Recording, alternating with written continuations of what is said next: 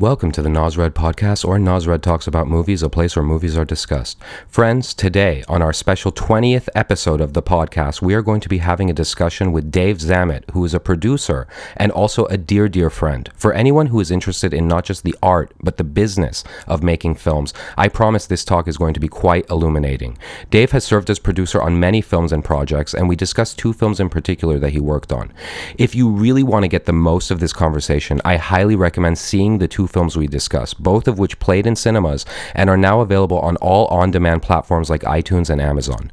The first film is a Western called Echoes of War, which was released in May of two thousand fifteen and was directed by Kane Senes and stars James Badge Dale, Ethan Embry, and William Forsythe. The other film is The Pretty One, which was released in two thousand thirteen and was directed by Jenée LaMarque, I hope I'm pronouncing that right, and stars Zoe Kazan, Jake Johnson, and Ron Livingston. I do hope this chat gives you a peek behind the curtain of what a producer does in this day and age, from production to taking the film to the market. Dave is one cool cat, and I really hope you dig and get a lot out of my conversation with not just a dear friend, but an amazing producer and mind when it comes to making these beautiful, glorious things we call movies. Enjoy.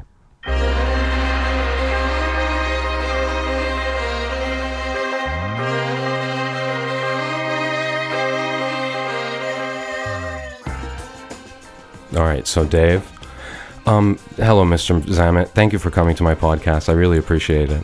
Thank you for having me. Producer extraordinaire, Dave Szamet. But Dave, one thing that I just wanted to really just start off with this. Several years ago, you and I, we were going to our spot, Z Garden, the Mediterranean food place, and you had a script called The Relative Stranger, I believe it was called at the time. And you were in the pro, you, you had this script, and it seemed like you really liked it and you wanted to make it. And now this script is called Echoes of War, and it's available on demand, and it showed in theaters. How did you go from a producer with a script, which I hear is like the first thing that a producer should do is, you know, get the script. How did you go from having the script that you loved and having a finished product in, on demand and all that stuff?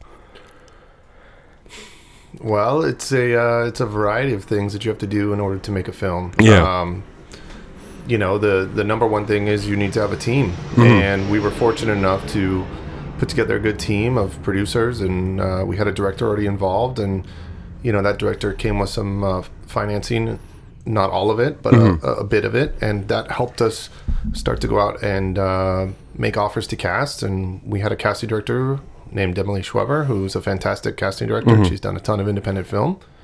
And uh, that's that's how we got the ball rolling, and it right. kind of snowballs from there. What were the challenges shooting a Western today? And, you know, like with, with you know, si- production situation, how, what, what, did, what did it look like? What is it? Well, it was kind of pre-decided when I came on board that we were shooting the film in Austin, Texas. And uh-huh. I kind of questioned that at first because I was like, well, why Austin? But the director had a particular affinity for a particular location in uh, Austin. And so I was told at the time that it was a free location. Yeah. Uh, I, was, uh, I responded with, there's no such thing as a free location. Um And turned out that that yeah. location was no longer available. Yeah, yeah, yeah. But we were already in Austin at the time when uh, we figured that out. So um, with regards to shooting a Western, the hardest part was actually finding a location because uh, there's quite a different... There's not a lot of those homes left. Mm-hmm. Uh, there's not a lot of that like wide open country left. Right, right. Um, with regards to being period. There's tons of country, but right. you know they all have modern homes and yeah. modern equipment and all you know stuff all over it. So...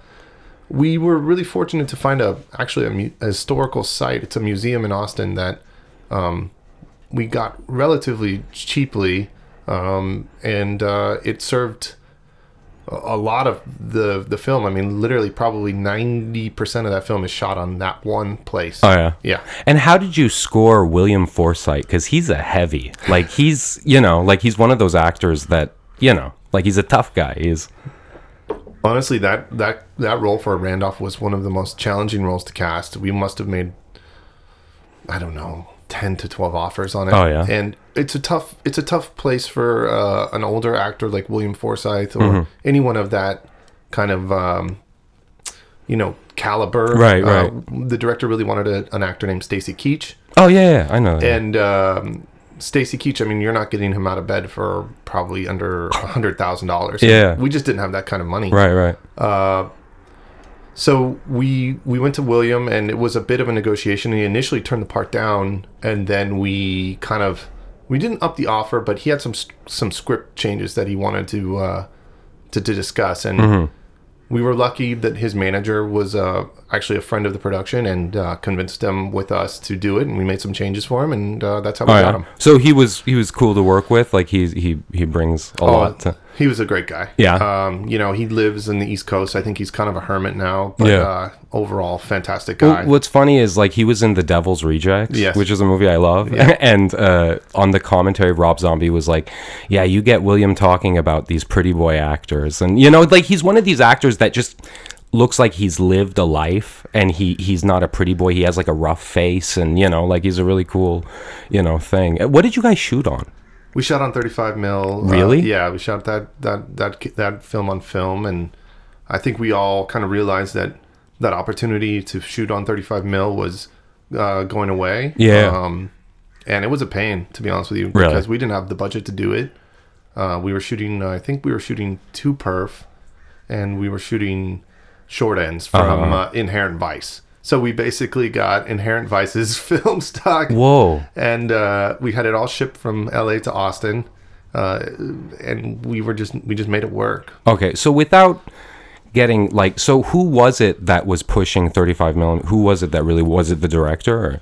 The director was certainly pushing it. And uh, one of the other producers uh, was also pushing oh, yeah. it pretty and heavily for film. What was your stance, you know? Well, my stance was, like, I want to do it because I, like I said previously, that, um, you know, it was probably the last chance we were going to get to do mm-hmm. that. Not that it's a dead art or anything Yeah, no, like no, that, but, but I feel but, you. But, but, but, you know, it's just, with digital today, it's it's just so much easier yeah, and so yeah. much more, you know, accessible yeah, yeah. to shoot it on video. Why would you do this to yourself? Right. And honestly, we ran into that situation. I mean... We were running out of film, and we were like, "Shit, what are we gonna do?" So, like, your takes are what, like three to one or something? Like, I honestly don't remember right. what, the, what, the, yeah. what, the, what the shooting ratio was, but it was certainly less than we would could do. Yeah, on video. yeah, yeah, yeah. Film scares me, you know. Like, it, it it's scary coming up when I did, and you know, like, you know what I mean? Like, it's it's scary because you're you're right. I mean, it's uh, it's a. It's funny. It's, it's it, people think of it as such a temperamental uh, medium, right? But it's really actually quite durable. I mean, they've been using film stock for a hundred years, mm-hmm, mm-hmm. and so uh, it actually was quite um, what's the word? Endurable. Yeah. And uh, we were shooting in Texas heat, and so that actually helped us because you know these new digital cameras they tend to, to, to, to do poorly in the heat. And right. The film was like, well, I don't care, yeah. man. It's, this is just this is just hot. What what time of year were you shooting? We were shooting in the worst time to shoot in Texas, which was uh, late August, early September. That's when they shot Texas Chainsaw Massacre. It was and brutal. yeah, yeah. So everybody's sweating and you know just, just literally sweating. Everyone looked at us and said, "Why are you shooting right now? This is the worst time to oh, shoot." Yeah. And we were like, "This is when we have the actor." yeah. So. so was there a part of you that you know at the beginning because it seems like you were also on board with the thirty-five millimeter? Was there a part of you at the beginning that was kind of like you know, yeah, we could shoot digital. It wouldn't you know. Like, did you push for that too, or you, um, you just went with the flow? And um, I didn't really have like a big. I mean, I had shot thirty-five before. Um, while my first at, Claire, my first Claire, yeah, and yeah. another couple of other things that I had done at A F I uh-huh. um, had been on thirty-five, so it didn't like intimidate me, right? Um, as if it was potentially my first thing to ever work with thirty-five yeah. on. But you know, at the end of the day, as the producer. I don't have to deal with the film stuff. Yeah, I don't have yeah. to deal with the cameras and like making sure that it's all working correctly. Like that's not my job. Yeah, yeah. yeah. My job is to hire somebody who understands how to use it. Right. Um, my biggest concern, and I hate to sound like the producer, was just, are we going to have enough money to to finish this movie? Mm-hmm. Because it, our margins were so tight. Yeah. So was there a time when it was looking pretty iffy? Like you want to hear an inside story? Please. Okay. So we were shooting a night scene um, in the film, and it's Ethan Embry, and he comes out, and it's after the traps from the McCluskeys have been left at the house. Yeah. And uh, Ethan was and hopefully Ethan, uh, if he hears this, doesn't get upset.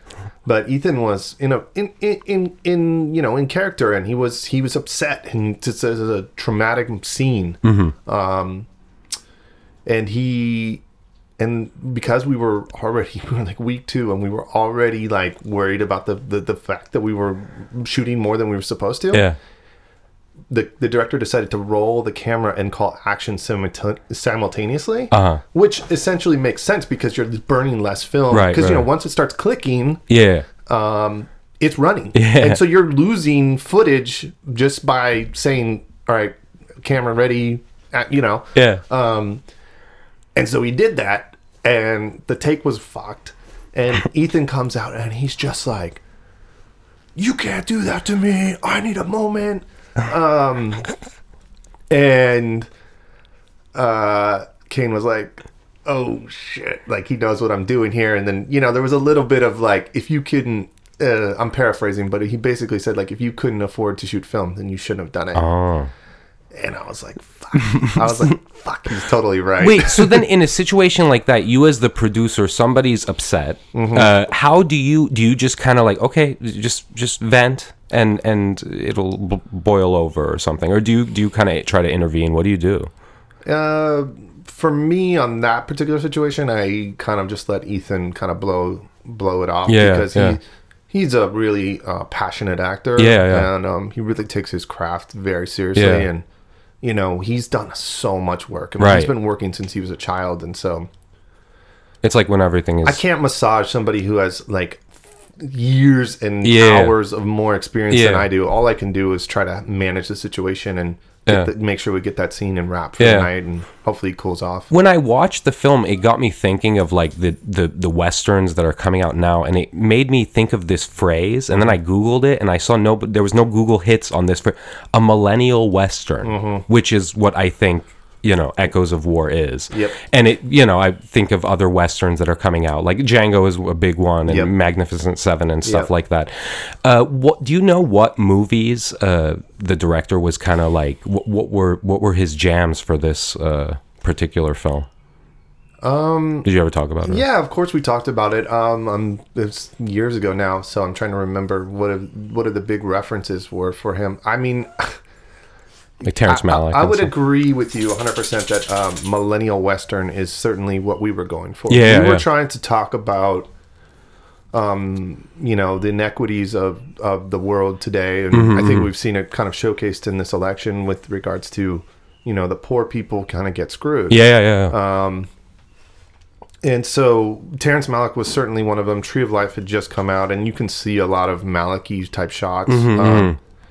Um, but there was a lot of Herzog, Herzog a little yeah. bit, and Shame uh, by um, oh right, right. by uh, uh, why am I blanking on his name? Because I the, love the cowboy with the kid. No, no, Shame, not Shame. Oh, Shame, Shame. shame. the only, Michael yeah, yeah. Oh, okay. The only reason he's a sex addict. Yeah. Yes. Um, there was some like homage-y stuff, and you know, I mean, the the D P's lookbook was full of modern stuff. It oh, yeah. wasn't. It wasn't like a, a lookbook of you know old Western right, type right, right. film. So, so we were trying very hard to keep it current with regards to the style. Oh yeah. So uh, back to thirty-five millimeter. So like, let's say just the simple thing of like shooting at night mm-hmm. or shooting outside. Mm-hmm. I imagine, you know, because I just did something with Rick for my dad. I'll show it to you after we do this. Sure. Uh, with the with his Alexa, it was a dream. He just pointed, shot. We barely need, needed any lights or anything. But with thirty-five millimeter, you have to do a bunch of alchemy and magic, right? Just to get the the image? Well, I don't know about alchemy and magic. I mean, thirty-five mil is very good with low light. I mean, oh, yeah. it de- I'm not, like I said, I'm not an expert on film stocks. Yeah, yeah, and yeah. Um, but sure. You've been in the trenches with I've it. been in the trenches, and I know we had to um, definitely bring out some big guns to, uh, when I say big guns, I mean light. Yeah, yeah. Um, to to to make sure we got the look we were looking to right. achieve. But um, I never heard Wes, who is the cinematographer, Wes Cardino, I never heard him say, like, you know, I'm worried this isn't going to look right. Oh, yeah. So... we shot a lot of night stuff, but we did have a fair, we did have a pretty decent lighting package, and uh, Wes did his best to make uh, it look, look looking natural. Have you ever had it with thirty-five millimeter where you get the footage and it just doesn't look like the way you guys thought it would, or? Yeah, on a thesis film we did in uh, at A F I, we shot thirty-five mil. It's called the movie was called This Is Not an Umbrella. Uh-huh.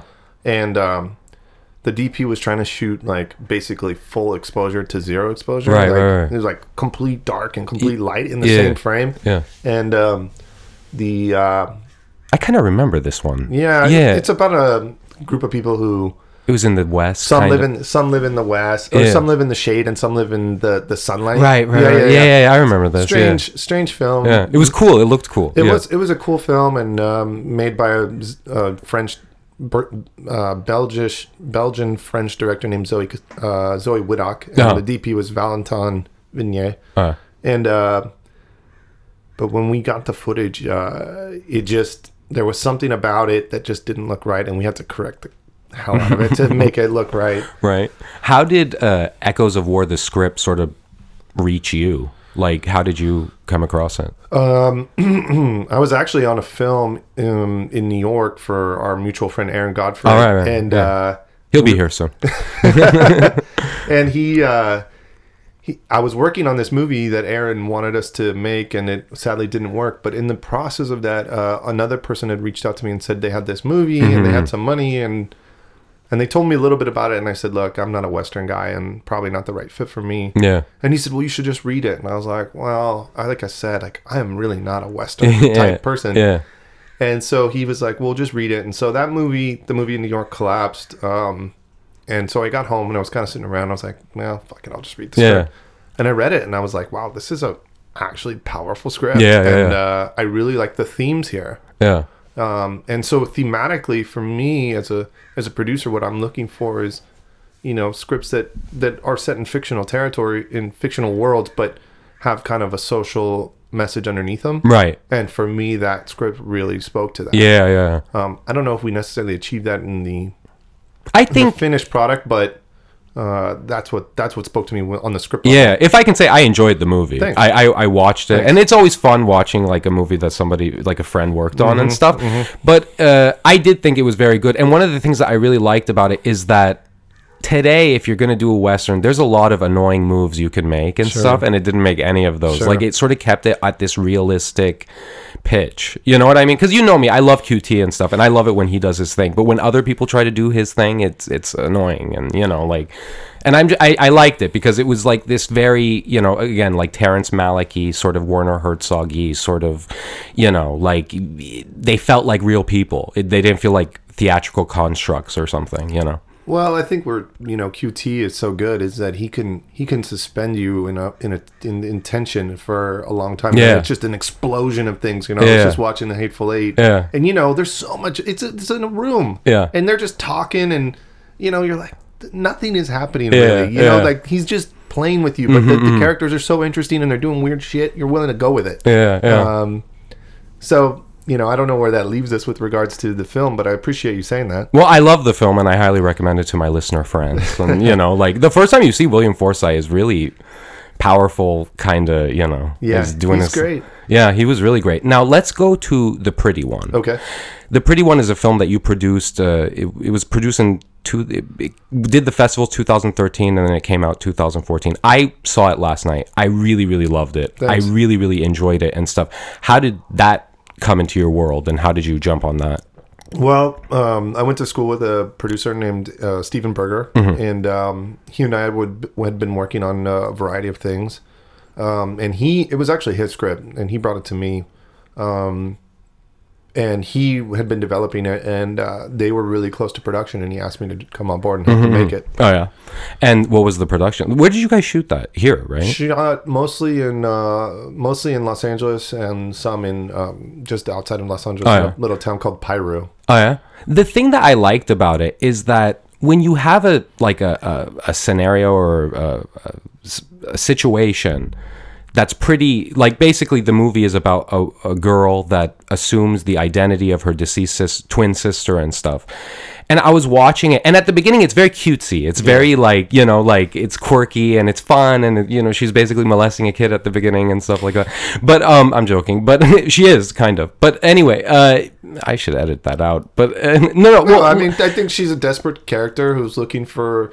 to to uh, to have this experience. Yeah, that feels, yeah. That she feels like it's been delayed. Yeah, well, that's what I was saying, is that, like, for instance, I saw a film that, like, uh, another mutual friend worked on, Lucas Lee Graham, who is in here, mm-hmm. uh, called, he he did a little bit on it, and then he did uh, the guy's second, or second movie. Uh, right, right, the uh, one with Goobler? Yeah, uh, yeah. Excision, and, and that...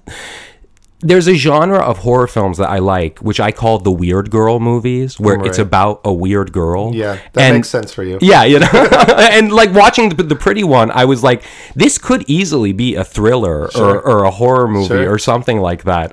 And uh, I have to say, like at the beginning, it's very cutesy and very like, but then once the twin dies.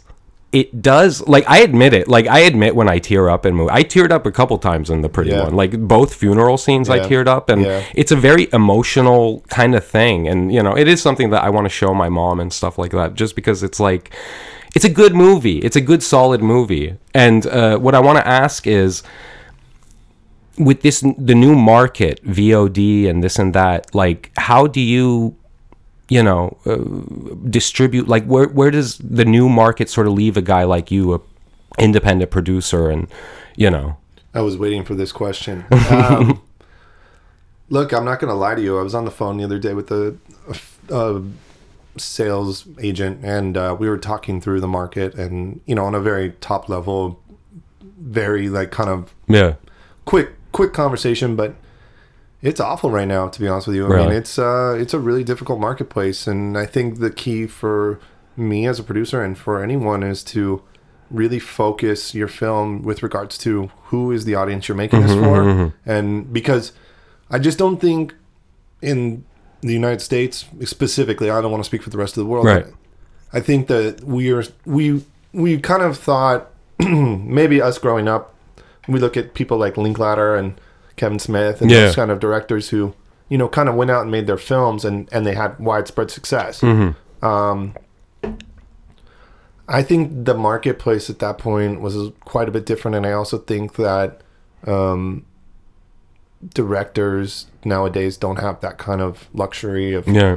I don't want to say directors should like edit themselves, but the problem is, is there's t- so many directors, and I think they looked at the Kevin Smith and they're like, "He did it. Well, I can do it." Yeah, and it's yeah, like, yeah, yeah. It's like, yes, but the uh, market's different. The market is different. Yeah, you have far more material out there in the market because there's so many more Kevin Smiths out there. Right, there's so many more screens to to, to fill content on, and it's like, yes, the, the the the market has been democratized, but at the same time, it's like. Also, everything's worth less. Yeah, yeah. Because there's so much media. Out there's there. just a bunch of shit out there. I mean, know? I wouldn't... Not, not, not shit. I don't mean shit. Like, yeah, yeah. I, a bunch of stuff. Yeah. A bunch of content. Like, I was just, like, you know, on iTunes, and there's, like, a bunch of movies that I've never heard of. And it, I guess it's making a product that people care about and making something that cuts you apart from everybody else. I don't know. Well, the know? hard part is, is, like, you look at an iTunes and you say, like, look, I'm an independent filmmaker. I can put my movie up there, and, it, you know, it can...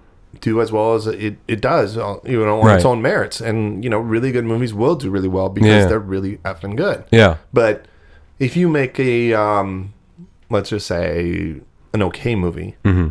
um, the problem becomes who's your market? Yeah. Uh, there's so many just okay movies out there. Yeah, yeah. And who wants to watch an okay movie? Right, like, exactly. You, your day's already taken up. Like, yeah. you want to watch something that, like, is really great. And yeah. how do you know something's really great? Through word of mouth, right? Right.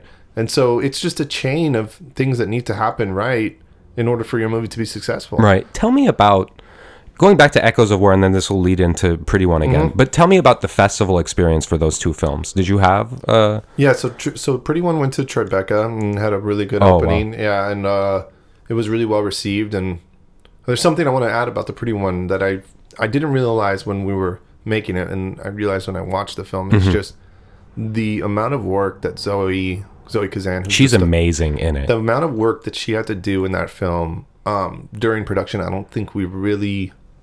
Um, I, I know the director did and I know Steven did, but I don't think that the rest of the crew really realized like how intensive that was going to yeah, be. Yeah, yeah. Especially when she was doing the twinning stuff. Right. Because we had to shoot every scene twice. Well, there's that one scene at the beginning where they kind of touch yeah, hands and yeah. it's like that kind of trick photography yeah. and stuff. But it is... At some point, you kind of, I mean, a little bit before she passes, you kind of forget about it. Right. You know what I mean? Like, and, you but know. She, she had to shoot everything from two different characters' perspective. And yeah. I mean, just the... just the, that kind of work was super intense. Yeah, she had to yeah. do a full makeover because it wasn't like oh um the cat I'm trying to remember the character's name in the movie uh, Audrey Laurel, Laurel and, and Audrey. Yeah, I mean, one character looks significantly different right. than the other one. You know, we had a giant wig and she was totally dressed down, and the other yeah. one was super polished. So she had to like do a full change. Right, right. And um, they are two distinctly different people. Yeah, exactly. You know, and she does it really, yeah. really well. She's a really good actress. Yeah, she's fantastic. Yeah. And she's, I mean, she's done a ton of stuff since yeah. that movie. Um, Isn't she like Hollywood royalty? Like she's yeah, her, dad's yeah. Il- her Ilia. grandfather's Elia oh, yeah. Kazan, yeah. and her mom's a famous screenwriter, oh, and her cool. dad's a screenwriter. Yeah. But she's really good. She was really good yeah. in the movie. Did she get and any her like? Sister's a great actress too. Oh yeah, who's her sister? Um, I'm blanking on her. It's another Kazan, but she's uh, she was on um that show that uh, that was it. H- no, it was a Cinemax show.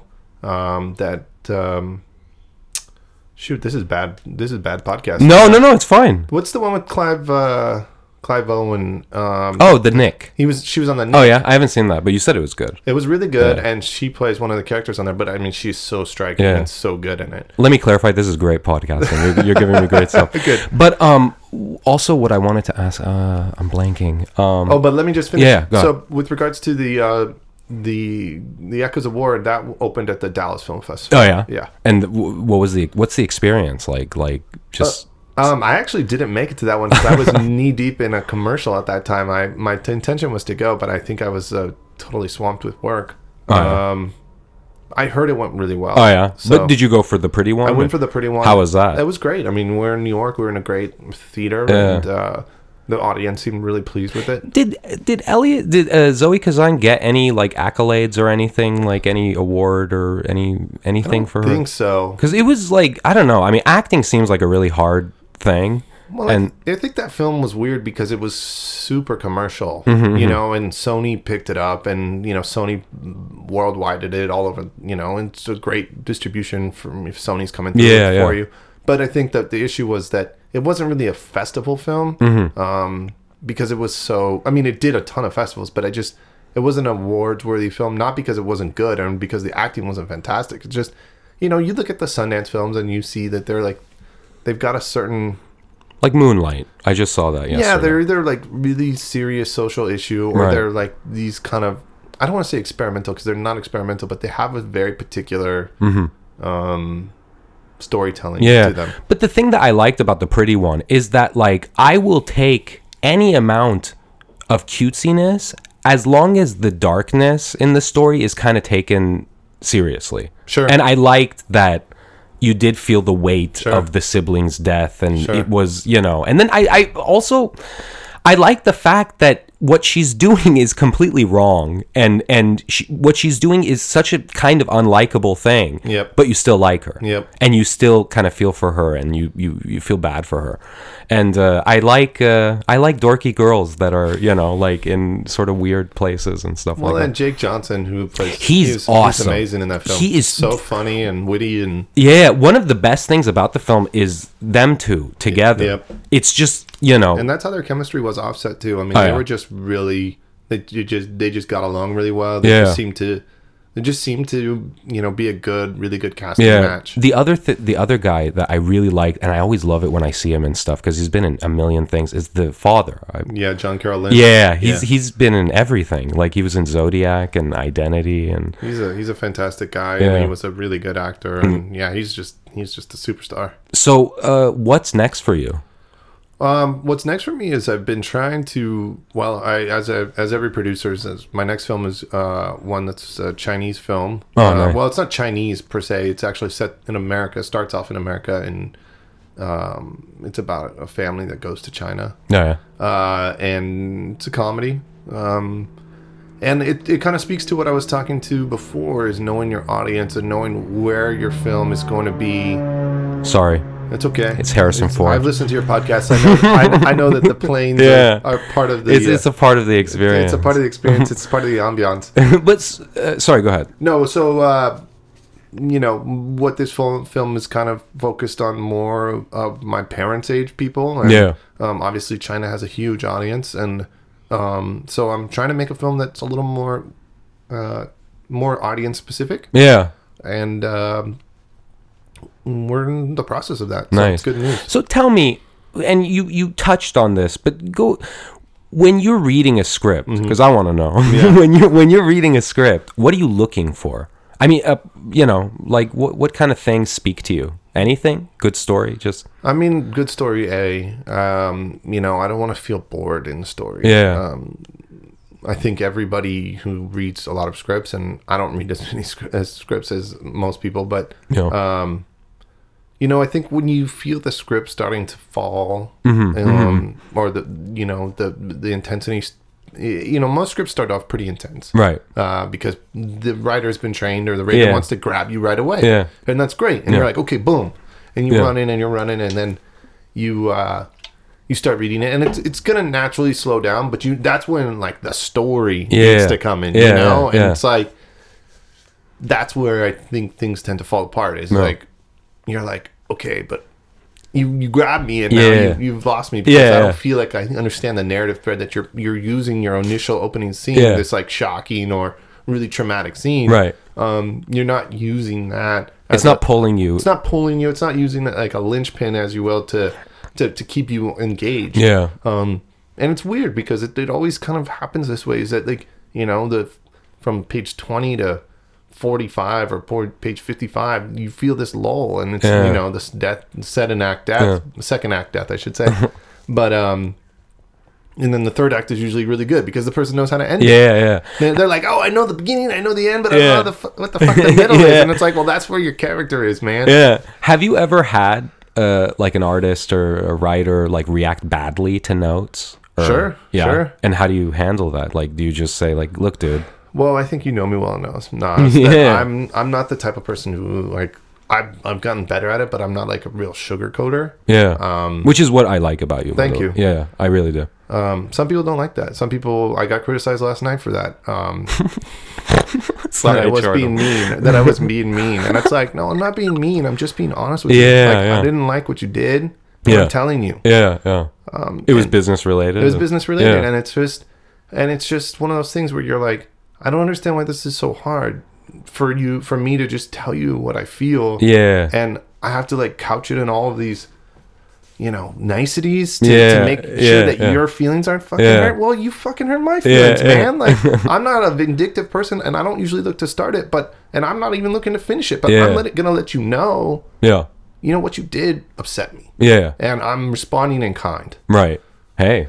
I mean, dude, you're one of the like most mellow guys that I know. I can't imagine you like losing your shit. I don't or... lose my shit. The thing is, I'm just very direct. Yeah, and I yeah. just say, look, this is, you know, this is why I'm not happy at the moment. Yeah, and yeah. you either, you know, most people obfuscate and they go, well, you know, they make fucking excuses, and it's like the rare person that goes, you know what, you're right. Yeah. Or, or, or, you know what, maybe I disagree with you, but this is why I disagree with you, and this is why I did what I did. Yeah. And, you know, you can have a conversation about it. Yeah. yeah. Most people just don't want conflict. Yeah. And it's fine. But, like, this business, this business of producing, and this business of filmmaking, unfortunately, like, yeah. the mass majority of it is conflict-based. Right. I mean, it's just the way it is. Yeah. See, one of the reasons why I always like respected you as a producer and stuff was because, you know, one of my dad's customers, I mentioned him on the podcast, mm-hmm. but Ron Yerxa. Yeah. You remind me of that kind of producer, not the vulgarian coke sniffing, sure, you know, sure, sure. vulgar guy that's just a pig. You you're intellectual, you read books, you you, yeah. you do stuff like that and stuff. And I think you know, there's there's hope in the world of producing as long as there's a guy like you that's kind of, you know, I would rather take someone that's direct as a producer. Somebody, I don't like conflict in my life, but I'll deal with it if whatever I'm making or so, something or something.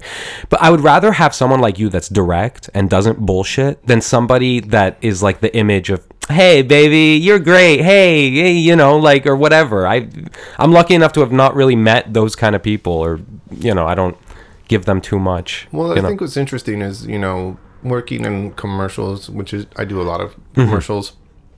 Mm-hmm. Um, And I say this with, I basically was told um, that I needed to uh, do yeah. exactly what you're saying, yeah. like be the the sugarcoater, I guess, if you will. yeah, I don't know what yeah, else yeah. to call it. Yeah. But uh, you know, and, and I was like, well, that's just not the way I am. And, and the person was like, well, that's fine, Dave. But like, the truth is, is like, that's what our clients expect. Yeah. And when you put it like that, you're like, okay, like they're paying for this. Right. And if they're paying for me to be like that, fine, I'll be like that. Yeah. Like, that's fine. So, like, I don't care. Yeah. Really? Like, I mean, I, I'm, why fight? Why make it harder on myself? Yeah. I think, you know, my younger self, ten years ago self, probably would have been like, no, screw no. it, I'm going to be who I am. Yeah. But now I'm like, I'm like, wow.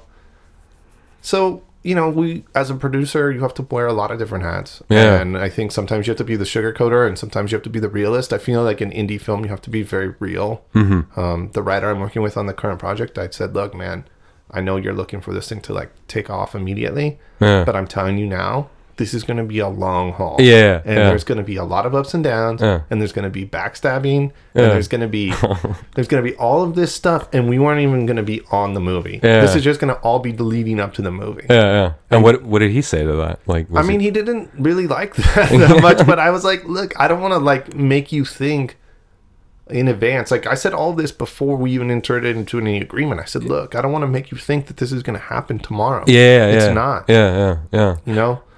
Movies take years sometimes to yeah, get yeah, yeah. made, and I mean, I'm not saying anything nobody doesn't who's listening to your podcast doesn't already know. Yeah, yeah, yeah. I mean, it's it's yeah. I, I you know, as a producer, I think you're one of the best, just because you don't, you're not that guy. You're not. Well, I, I know a guy that knows a guy, and you know this guy. I'll tell you who he is. Yeah. That knows a guy, and this guy sounds like the biggest scumbag, and he sounds like a guy that enjoys being the fake scumbag and stuff, and like you know, like and. You kind of know. I'll, well, I'll... I honestly believe that some people think that's the, the they want the Hollywood version of the producer. Yeah. And that's what they're looking for. Yeah. They want that guy who, you know, is walking the walk, talking the talk, and going to stick the knife in your back. Yeah. Um, so you always got your head over your shoulder. You know, you're always looking over to make sure that knife's not coming down on you. Yeah. Um, and look, I've been on the receiving end of that. Right. Um, you know, an old partner of mine gave me the old... The and shiv. You get the shiv, you know, and it's like, it's just, it's it's brutal. Yeah. I mean, it literally depressed me for like a year. Oh, yeah. Um, yeah, because I felt like this was somebody I trusted, somebody I, you know, wanted to be friends with at the very least, and I just, it was just all yeah. ruined. Yeah. So, I, I feel like if I treat everyone good yeah. as I go through this thing and I'm honest and... sometimes I might have to, you know, I, I, I, I think I'll be fine. You know what I mean? Like, I, I hope that, like, I don't know. You know what I mean? Like, well, I think that you, A, you're a creator. Yeah. So, you know, as long as you understand what you're doing with regards to what your, where your work is going and where it's, um, how it's going to be right. exploited, if you will. Yeah. Um, you're always going to be in a power position because you are a creator. Oh, cool. Um, you know, as a producer, you typically aren't the creator. Mm-hmm. Some some producers are. Um, so you you have more power because this is your material. And you right, can right. say, yes, no, I don't want that. I don't yeah, want that. Yeah. You know, so. But I don't want to be the type of guy that goes up his own ass and doesn't listen to people. And you I don't know. think that's who you are. Really? Cool. No. yeah, no. Every time you tell me your opinion of me, I'm like, oh wow, I'm a good guy. You know, like, but um, isn't that so funny? We're always trying to figure out like what other how other people are perceived. Yeah, yeah. It's always like this little testing thing. Like, yeah, does he think this of me? Yeah. Does he think that of me? Yeah. It's like, but I mean, honestly, I've known you for seven years now. Is that how long I, it's been? Yeah, it's been it's been a while. But like, I'm pretty comfortable with. How you know what I mean? Sure. Like you know someone for seven years, they you know they know you, sure. and you know them, sure. and it's all good. And there's no backstabbing ever going to go down between us. Sure, that's, what, that's what you hope. Yeah, no, I mean for sure, I, I I I treat people with honor and you know that kind of thing and you know stuff like that. Would you ever do a samurai movie?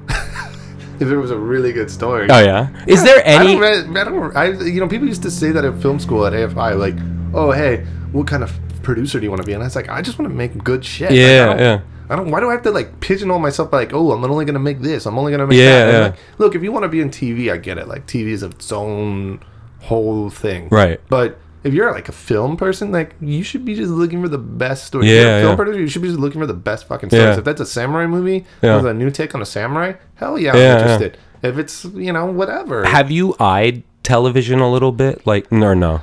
Look, that's I, the, the the word. I don't know sh- anything really about television other than like it's a very insular system, mm-hmm, and getting in there is a lot of. Um, you really have to pay your dues. It's right. a very controlled atmosphere unless you're coming through like a big agency and you have an amazing idea for a show, it's yeah. a very difficult system to yeah. break into. You'd be better off trying to make webisodes and then getting that to yeah. to television. So it's weird because I hear like what you said earlier about there's just a glut of product. There's a bunch of stuff out there right now. Glut of mediocre product. Yeah, exactly. You know, and you hear people saying, "Oh, cinema is it's, it's dead. It's dead." Do you agree or do you disagree? Because I look, I, I go on Google, I look for a good movie. I tend to find exciting trailers and exciting things. I don't think cinema is dead, and I hate it when people say that. But what do you think is?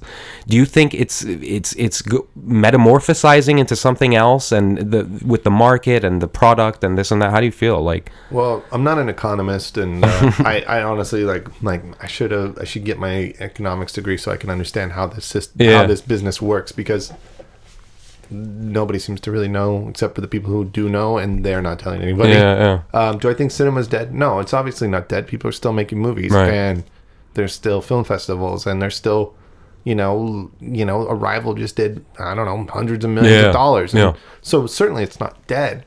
The form, though, of independent cinema, I think, is in a, is in a weird state. Mm-hmm, um, I, th- I think we let's throw the studio system out of this conversation because A, I don't know shit about it, yeah. and uh, they just play in a totally different ballpark. Right. Um, I think the form of independent cinema is in a is in a strange place because you look at a movie like um, oh, what was that? Hell or High Water, mm-hmm, right? Mm-hmm. That's a twelve million dollars film, and actually, Aaron Godfrey and I were having this conversation. That's a that's a twelve million dollars movie with Jeff Bridges and yeah. and Chris Pine and Ben Foster. And it was produced by C B S Films, and that's a fucking independent yeah, film. That's yeah. an independent film. Right. Like, what makes that an independent film? Yeah. I mean, that's the highest gross in indie of this year. Yeah. And it's a f- fantastic film. Yeah. I really enjoyed it. I mean, do I think it's, like, mind-blowing? Do I mm-hmm. think it's, like, something completely different? No, it's not. Yeah. But it's a fun movie, and the characters are interesting. It's a good solid genre. It's a solid genre yeah, film, yeah. you know? But, I mean, I was talking to a guy who I read his script, and, you know, he was interested in having a relationship, and I said, well, what do you think this movie that you've written is going to cost? Mm-hmm. And he was like, I don't know. I'm thinking like two to five million. And I said, I said, you have a basically an action film set in New York City. I was like, I mean, no offense, man, but this is going to be more than two to five yeah, million dollars. Yeah. I mean, look at Hell or High Water. That was a, that was a, you know, a small movie, much smaller than this script, and it was shot for twelve. Right. And in order to make a, tw- you know, a movie of an action film in New York City, you're going to need a big name in order to get the money you're going to need just to make the movie. Right, right. And so when you start undoing the, like, you know, start taking apart the elements of a script, uh-huh. you start to realize, like, okay, is this really possible? Yeah. And is this something somebody really wants to see? And I think that's the, the the thing where I'm saying, like, you need to target your audience. You need to know who your audience is, like, way before you're making the film. And I hate to sound so businessy about it, but I think if you want to have a career in this film business, you need to understand, like, where am I going to be able to market this film? Right, right. And and who are the audiences that are going to see this film? Yeah. And to be honest with you, like, the people our age, you know, the thirty-year-olds, they're not going to the movies. Yeah. They're just not. I mean, some are, like you are. Yeah.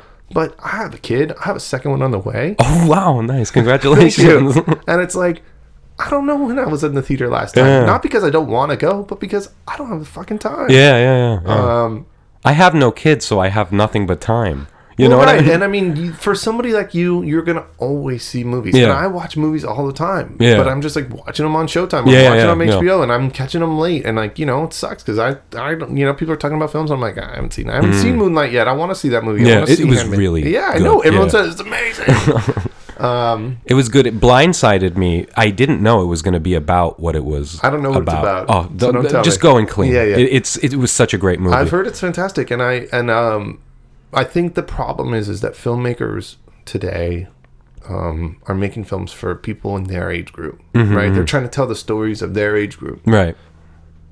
And that age group, unfortunately, they is don't not, give a shit. No, it's not they don't give a shit. They want to, but they're just they're just busy, man. They yeah. got careers, they've got wives, they've got kids. Yeah, and got, then in terms of content, there's a million things that yeah. want their attention, and it's so much more accessible to turn on. You know, we're watching right now. We're what were we watching? We're watching Westworld.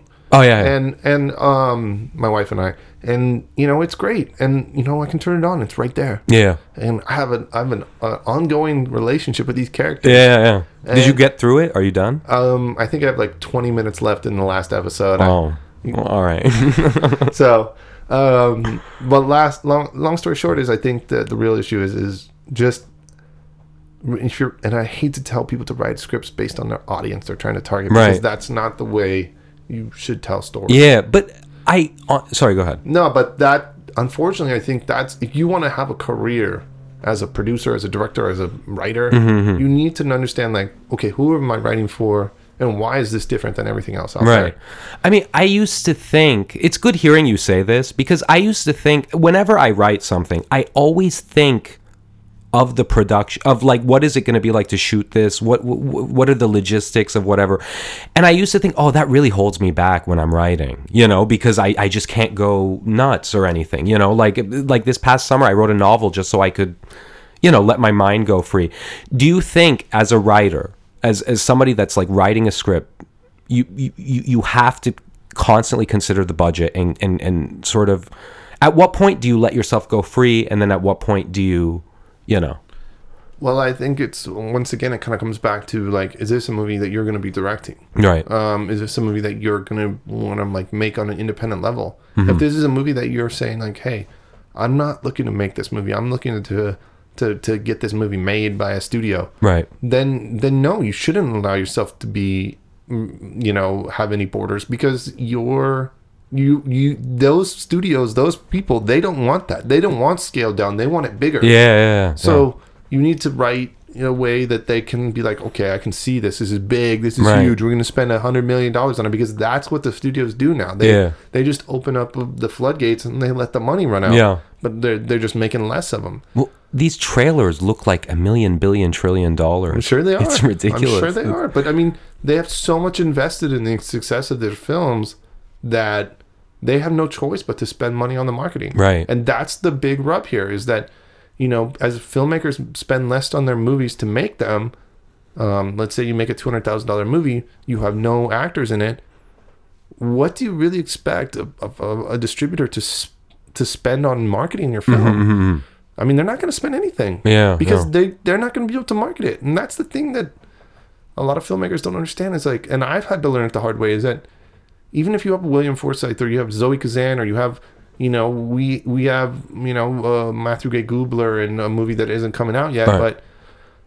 but um, who, who's got a huge following of. Yeah, yeah. But the, the thing is, is like, if you don't spend the money to get the, the, the movie to be, you know, above, above the fray, mm-hmm. the distributor's certainly not going to. They want to be able to just go into the markets and sell it. Right. And, and, and, and, and make... their profit. Yeah, yeah.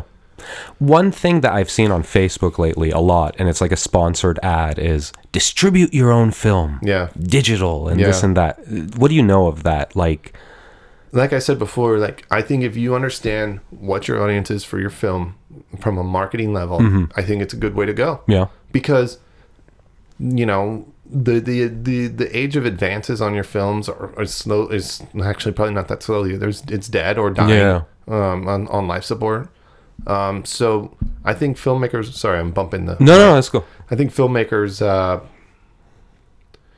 filmmakers need to know how to do this on their own. And right. um, business business sense with regards to like being a filmmaker has got to be something yeah. that filmmakers are l- learning and knowing, because the days, I think, for, you know, filmmakers to rely on their agents and their sales agents and their...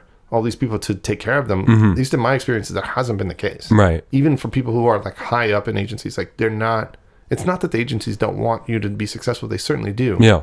It's just that it's an encumbered business. Yeah. When you're on set and you see, like, I imagine, like, you know, these younger film school guys like doing P A stuff and mm-hmm. stuff. What do you, do you notice anything about the younger generation of kids that, you know, have gone out of film school and... So you're saying I'm not the younger generation? No, I mean, we're, we are. But like, you know, like I was listening to a podcast. I was listening to the Brett Easton Ellis podcast. And he was saying that he was doing a web series and that he has this like assistant who's like this young kid out of film, like just out of film school. And he said that most of the kids his age, like he was like, oh, I don't want to make movies. I just want to make content. It's just content. And it's like, I feel like, are we the last generation that know it as cinema? And to everybody else, it's just content and something that you could cut a meme with, you know, like, you know what I mean? I mean, it might be. I don't know. I mean, I've been out of film school, f- well, you know, for seven years now. I mean, I think the thing is, is it's that, you know, and I see this not, and I understand it. It's like, I want to make a living making things. Right. Yeah. I yeah. want to make a living as a, as a director, or as a producer. Mm-hmm. And when you say content, you're like, look, maybe we can't tell long form stories anymore. I don't think that's true. Yeah. I think people still have a hunger for that. Yeah. I just think that, I mean, people listen to an hour podcast. Yeah. But I think the issue is, is that if you want to make a living as a, any of these things, you have to be able to, to be flexible and just say content, and content encompasses fe- features, mm-hmm. but it also encompasses commercials, and it, com- it encompasses web web series and podcasts, right. and all yeah, these things. Yeah, yeah. Telling stories is telling stories. Mm-hmm, mm-hmm. So, and that's never going to go away, you think? No, I, I don't think the so. The demand yeah. for, for, for content is at its highest ever been. Mm-hmm. I mean, all of these companies are trying to figure out, how do we tell stories, um, you know, in the new world, mm-hmm, in the new digital world. Yeah. So, no, I certainly don't think that's going away. I just, the, the art of cinema is certainly in its in a weird spot. Yeah, here's a weird uh, question. Tell me the difference between the shooting of, let's say, Echoes of War with an Arabic music video. Like, w- w- give me some adventures in Arabic music, because I know you produced a few of them, right? One, one, one. How one. was it? Uh, surreal. Yeah, uh, horses, horses, helicopters. Traveling to wild areas of California to film oh, yeah. horses running free. Yeah. I mean, that one was totally off the cuff. I mean, that one was totally just um, that specific music video, which was bizarre. And I appreciate Yusuf, who brought me onto it. Yeah. Um, it was just, it was like, look, we're just capturing beauty. And yeah. so there was no plan. I mean, you're making, making a feature film, you, everything is planned down to, you know, the minute. You yeah, know? yeah, yeah. Um, whereas with that, it was like, he didn't want to shoot because the light was bad. Uh-huh. Um, you know, and on a feature, you're like, well, I'm sorry, man, but we don't have the time to yeah. like wait for the light to get right. Yeah. We don't have Terrence Malick money here.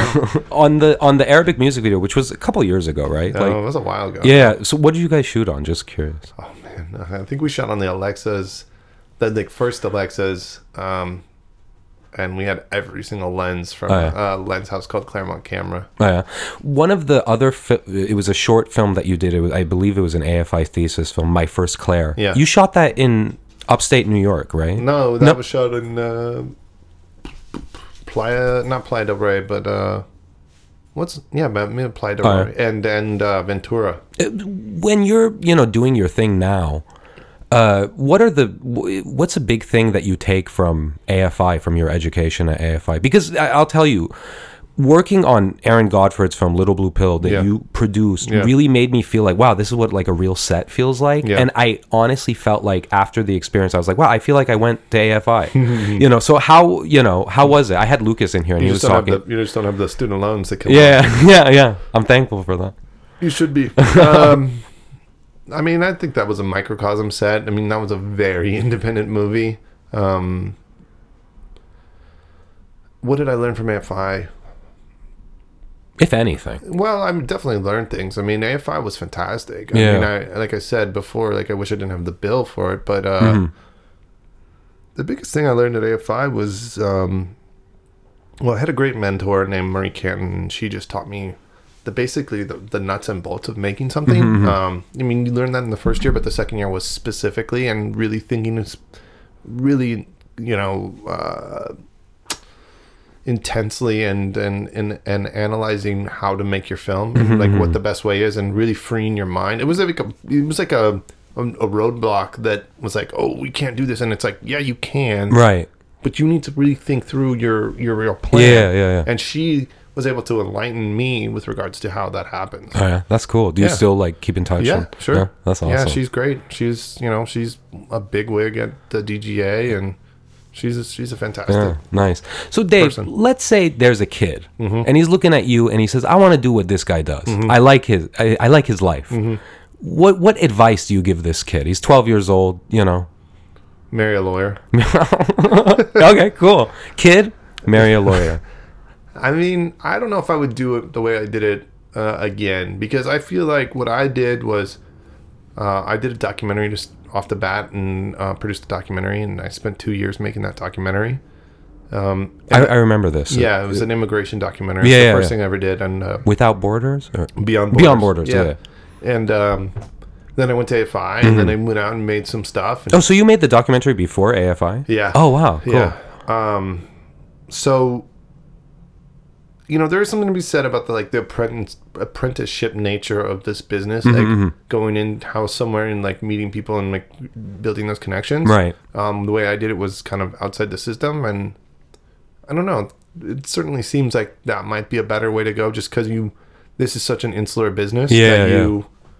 You get to meet a ton of people yeah. um, on your way up or right. around or yeah. whatever we want to call it. Yeah. Um, so that that I might that I might tell the twelve-year-old, like, you know, it might suck for a year or two while you're, you know, interning or you're being an assistant to somebody, but you're going to learn so much. And it's not even the people you're going to, the things you're going to learn, it's the people you're going to meet. Yeah, yeah. You know? Yeah. So. Yeah. I mean, I'm one of the luckiest guys in the world because of Little Blue Pill, because I got to meet you oh, thanks, man. and Aaron and all those people. And is there anything else you'd like to add, Dave? This was this was an awesome session. I feel like whoever's listening gets gets like a, you know, an inside look, an inside look at the thing of a producer. Because I mean, again, there's like so much bullshit attached to that word producer. Like yeah. that that's not really what it is. I, if you really look well, at the job, I, I think the one thing that I wouldn't like to say is just.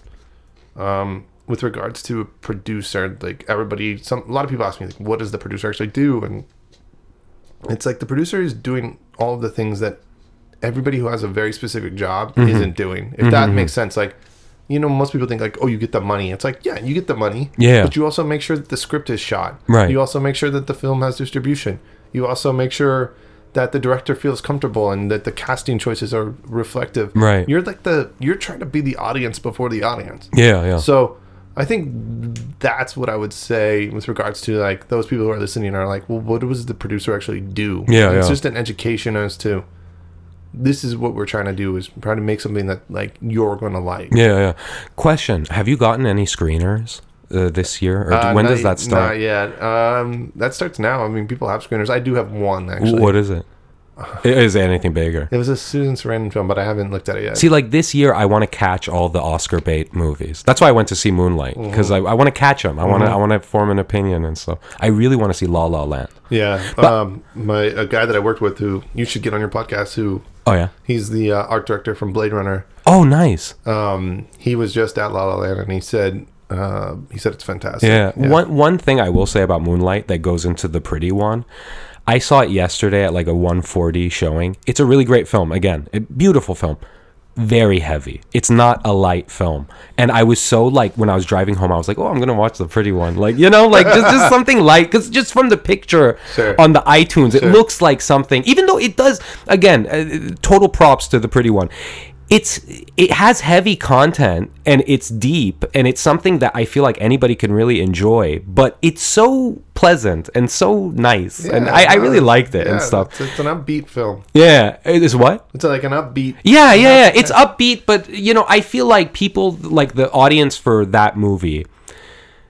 They're not stupid people. Like they, they, they want something that's cute, but they also want something that they can. You know, you take. The her home with you after you see it. I mean, that's a credit to the director Jenée yeah. LaMarque, who's just a fantastic director, mm-hmm, mm-hmm. really great storyteller, and yeah. she just—I mean, she literally, from the moment that film started rolling, she knew what she wanted. She really pushed hard. It's clear, like yeah, it, yeah. And she has a very specific style that comes through, and um, you know, so the director of that film really did a fantastic yeah. job.